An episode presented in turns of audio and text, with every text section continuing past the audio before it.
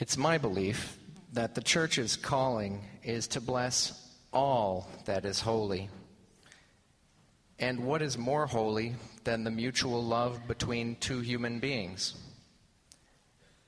We affirm that the nurturing and fulfilling love that same sex couples find in their relationships is indeed one of the innumerable expressions of God's love.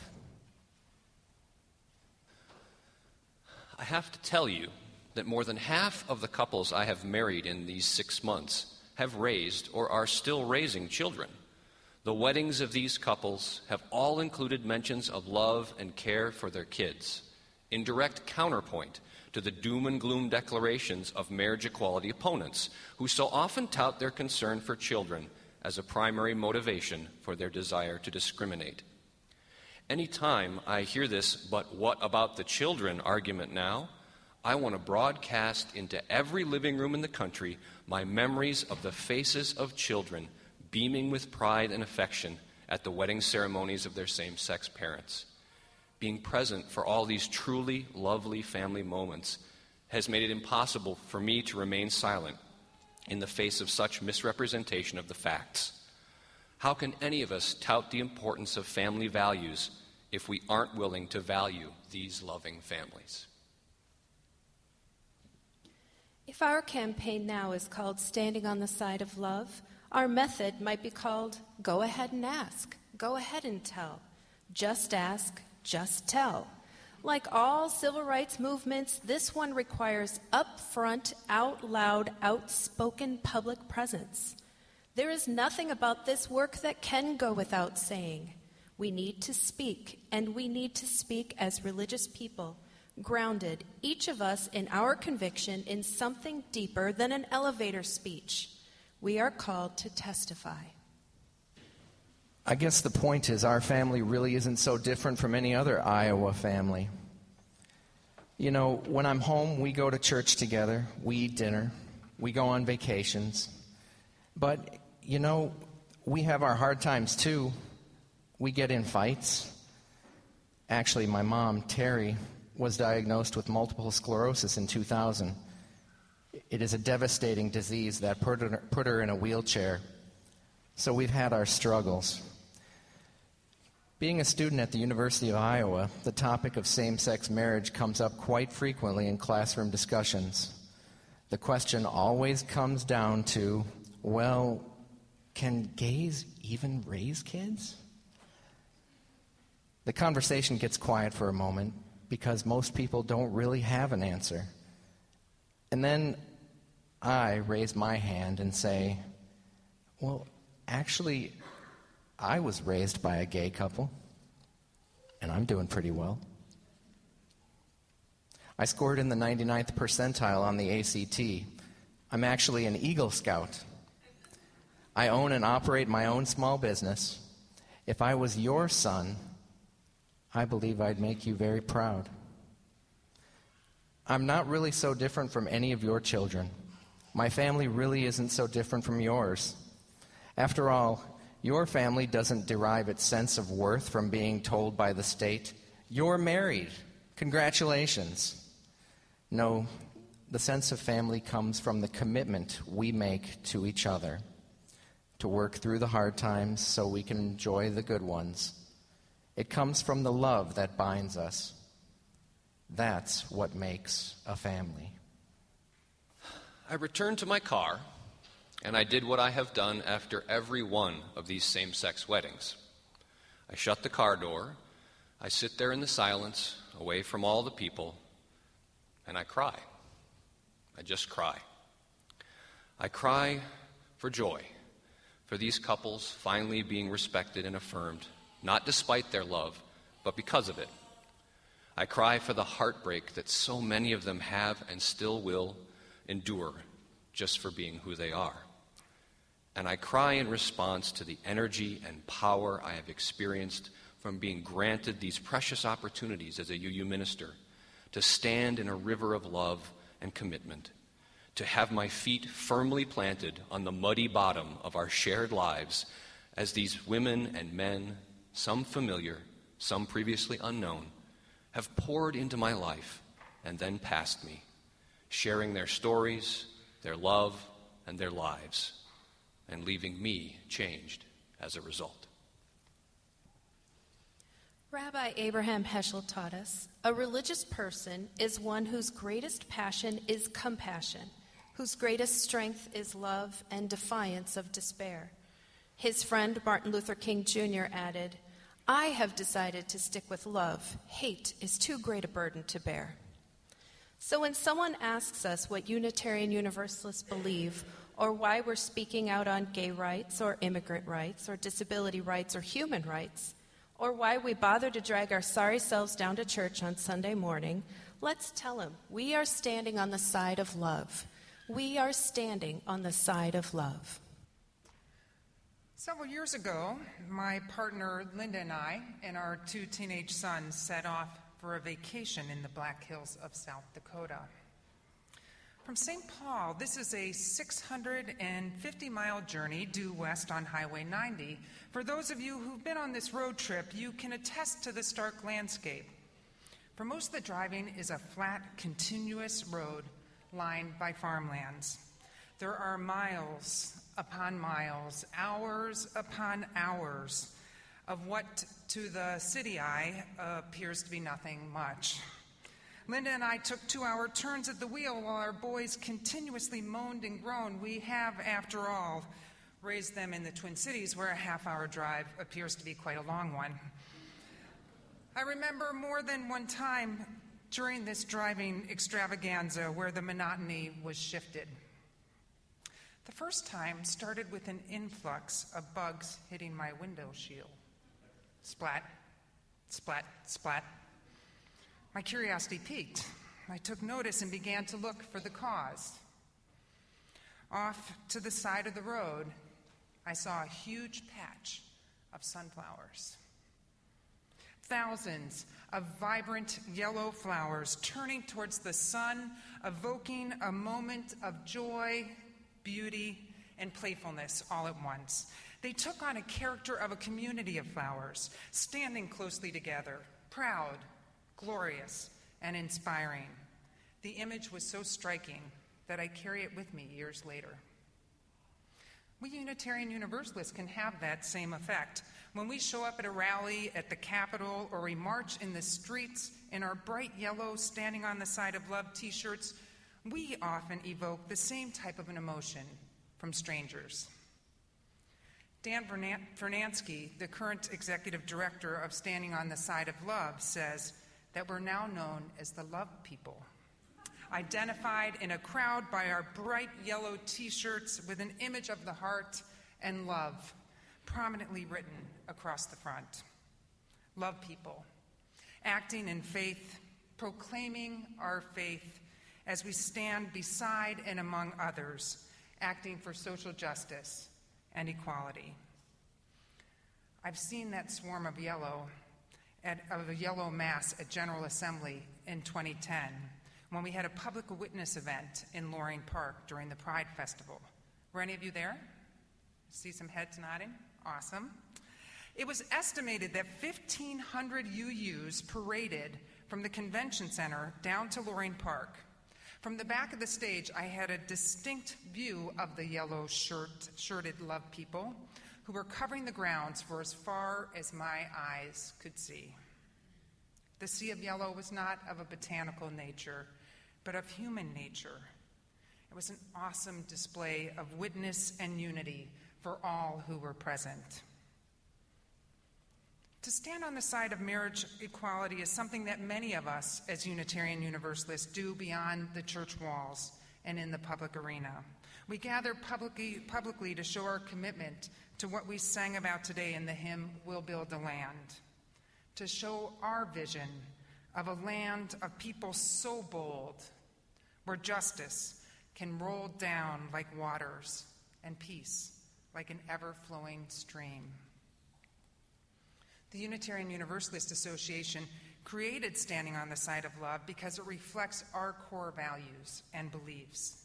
Yet, Standing on the Side of Love isn't just branded as Unitarian Universalist because we can share the love. Love is infinite in our faith. where each person is born one more Redeemer. Showing up and standing up for justice is just one way we can support marriage equality. But how about the individuals who make up our denomination? Those of you sitting here today. Those who are held together by a sacred covenant with one another, who strive to nurture and embrace all who enter our doors. It's really important that we remember that for many congregations, this work can be a bit of a stretch. It doesn't seem like that so much here, but in many congregations it can be. For most of us, we're raised in a U.S. culture where the media, peers, family, and many faith communities fed us fear and hatred in regards to others, and especially LGBT people. I want to acknowledge that many of us carry with us some of that internalized homophobia or fear of LGBT people or being known as such. I truly believe that it's so prevalent that it's like the air we breathe and the water we drink. It's inescapable. To think that it's been in my lifetime that the lesbian, gay, bisexual people have come out of the closet and been visible. In UU congregations, visibly standing up, welcoming, and embracing LGBT people has been as recent as the past few decades. I think it's really important that we remember our history when we look at other faiths struggling right now to be more inclusive. In 1984, the UUA commissioned a Common Vision Planning Committee to research, report, and make recommendations in advancing welcoming congregation programs in churches. On the Welcoming Congregation Program History website, it states that this committee found many negative attitudes, deep prejudices, and profound ignorance about bisexual, gay, and lesbian people. The non supportive UU comments in this report were extremely hard to read and digest. They really echo the sentiments of the far right fundamentalist of today. The UU World's 2004 cover story on same sex marriage was also met with ambivalence. That was only eight years ago. In the mailbox section of the magazine that followed the article, Jane Greer, the UU World staff member, commented that the negative letters that they received outweighed the positive letters. In fact, one of the positive letters was mine, sparked by a request from our minister, Jan Eller Isaacs, when she had gotten word that there were too many negative letters. It's really important to remember that not all UUs immediately are in support of this bold demonstration of our faith and values. I think of one woman at a church where I preached earlier this summer who spoke to me about her own journey. She wept as she told me about being very homo hesitant, which I'll talk about, until a dear friend of hers came out to her and taught her that love is love. Homophobia, it's a bit of a term that sounds kind of to me like a deadly disease, and yet I think we need to make room for it in our pews and in our friendships and in our communities. And let me explain. Abigail Garner, who wrote a book called Families Like Mine Children of Gay Parents Tell It Like It Is, describes a continuum of homophobia. On one end, she talks of people who are homo hostile. They're like the Fred Phelps who come to protest with really offensive signs and believe that um, GLBT people are sinners and are going to hell. On the other side are people who really see no difference between GLBT people and themselves. There is no us, there is no them. We are all just one. In the middle is the greatest number, and she calls these the homo hesitant. It's critical that we, we leave space for all in our congregation and acknowledge each other's hesitancy as it emerges. But at the same time, many of us have come to Unitarian Universalism being raised in a faith community that condemned or denied our love. What happens in our open and firming congregations matters greatly. Congregations have found many concrete ways to show their acceptance and embrace of our LGBT members. One example happened years ago at Unity Church Unitarian, where I'm a member. The ministers decided to rent a bus and drive to Iowa to have a number of same sex couples legally married. My partner Linda and I had a wedding 20 years ago in San Francisco, and we thought we would just wait until it was legal in Minnesota before we um, decided to get legally married. But a week before the bus was due to take off, a couple called us who I guess we had sort of said earlier we were going to go on the bus, and they were much dismayed by the fact that their sons would not have companions on the bus as we had promised. So, guilt ridden, we called our sons individually into the living room. They were then 11 and 13 years old. First, we called in Corbin, who said he was more than willing to go on the bus and accompany his friend Elliot. Then we called in Quinton. We asked if he would be willing to come and be a witness to the weddings of other couples. He quickly replied, no. Mm-mm. He wasn't going to go unless we got married. And then he added, by the way, can I wear a suit? At which point, Linda and I sent him out of the living room, looked at each other, said, Are we crazy? And called up our ministers and made an appointment to rewrite our vows. When we hopped on that bus with many couples from Unity, including our dear Ruth McKenzie and her partner Rebecca Flood, we arrived at Des Moines, Iowa, the voice you heard of Reverend Mark Stringer today, and were greeted with open arms, and each couple took their time to say their lovingly constructed vows and to have wedding ceremonies. A photo hangs in my front hallway with a re- daily reminder of our two boys who stood to the side of the chancel looking proudly, one of them in a gorgeous suit. As we spoke about our deep commitment to one another, and our ministers wove a beautiful ceremony with the love of our boys and the love of our church community. It was truly a sacred moment. There was so much spirit, reverence, and joy that day. Yet, on the journey home to St. Paul, that legal marriage disappeared in the middle of some cornfield. Fortunately, we arrived at Unity Church Unitarian to a corner full of people from the community and from our choice church, and we had a glorious reception, including a gorgeous wedding cake, live music, and dancing.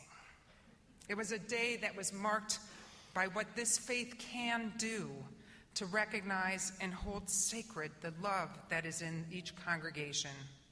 This act was deeply important given that our state, the state of Minnesota, refuses to recognize our love and commitment.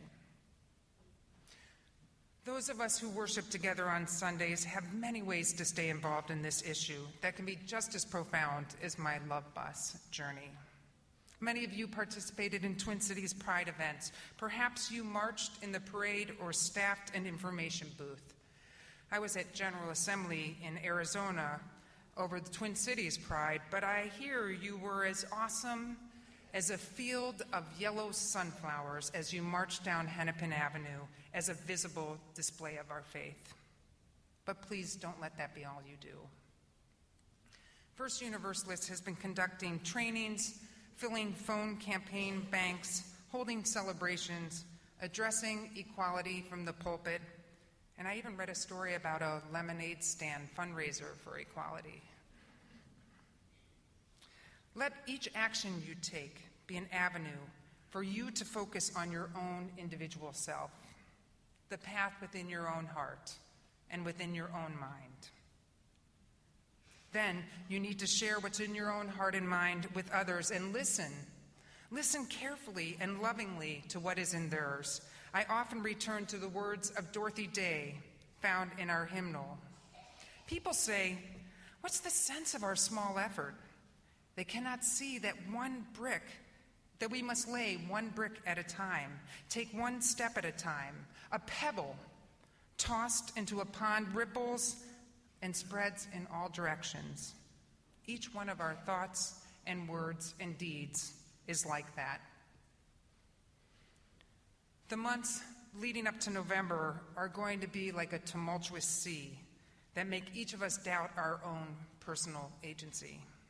The crushing waves of negative media, vote yes bumper stickers and lawn signs may feel too overwhelming to withstand, but each of us infused by our own faith, has the capacity to make a small effort, to lay a brick at a time, and to take one step towards equality.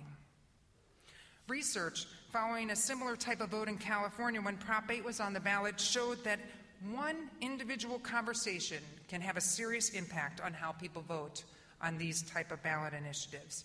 Exit polls showed that 75% of people who knew someone who was LGBT but had not had a conversation voted in the wrong direction. The good news is that the opposite also held true. 75% of the people who knew someone who was LGBT and had a conversation about why it mattered voted for equality. A conversation was all it took. I actually believe you don't need to know somebody who's LGBT to care. I believe that actually just knowing someone who's willing to speak of the wholeness and the real loving relationships of LGBT, LGBT people can be enough. Engaging with somebody who cares about this issue for any reason and who talks about why it matters can shift somebody who's homo hesitant a little bit in their thinking. There will be more conversations with people you know workshops coming up in the months ahead here. We believe that conversations are the only way that we will have a positive impact on the outcome of this amendment. Actually, for those of you who haven't heard, the campaign's relying on people of faith to have 250,000 conversations prior to the election. If you know anybody in greater Minnesota, that's a critical area um, that's been identified as the place where we really need to start picking up the phone and having conversations. So consider that as well. I know it feels huge, but it's really quite achievable if we all say we'll do 10 to 20 phone calls over the next couple months. There are 99 days until the election, so you can pace yourself. Our campaign is looking to you, use who are supported by our conversations to stretch ourselves. I urge you to attend a workshop and learn if you've not already learned. I've seen rooms of people gradually come alive with energy as they hear each other's stories and as they begin to name their own stories. For an 80 year old woman who attended an Episcopalian training in Afton, her story came alive when she was reflecting on the challenge of her young love of a man who won her heart. Yet her love was forbidden because he was of a different faith. I also think of a couple in Fridley whose daughter, her partner, and their grandchildren want to move back to Minnesota from Massachusetts, but will not do so at the cost of losing their legal marriage. These are very real lives, and they're very real stories, illuminating the human cost of restrictions on marriage in the past and in the present. We need to connect with why we care about this issue personally because as the months progress, money is going to flow into this state and negative ads will impact public opinion, and a large number of people will begin to be swayed if they don't have anybody else talking to them. The opinion of a valued coworker, neighbor, family member, or friend can really make a difference in an issue like this. So, what stories do you have inside you that might impact others. In winter 2011, UU World magazine, Zach Wahls shared his story of testifying in front of the Iowa chambers. I see that in our order of worship, we actually said that was Reverend Hardy's. The person right after we sang our fourth verse was Zach Wahls. Zach shared, Zach is a young man who's a UU from Iowa who was raised by two men, two, two women, sorry about that. We heard him in the montage of voices earlier. Zach wrote in the UU world about coming from a sideline observer to an active voice in the political process. He said, After selfishly withholding my efforts in the fall, I now had another chance to contribute. At the risk of sounding overly dramatic, between the strings of suicide, by young gay men that sparked the It Gets Better campaign and the ousting of the Iowa justices, it was clear that now silence, no matter how busy I thought I was, was no longer an option. I was going to testify. His single testimony had over 2 million hits on YouTube. He was interviewed by newspapers, evening news shows, and on The Ellen DeGeneres Show. One young man, one story, simple words of truth and about love and family, and literally millions of people have been influenced.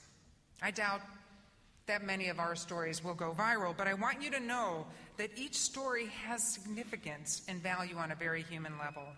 Emily Eastwood, Executive Director of Reconciling Works, which was previously Lutherans Concerned of America, shared a story of a Lutheran church that was studying whether or not to become a welcoming congregation.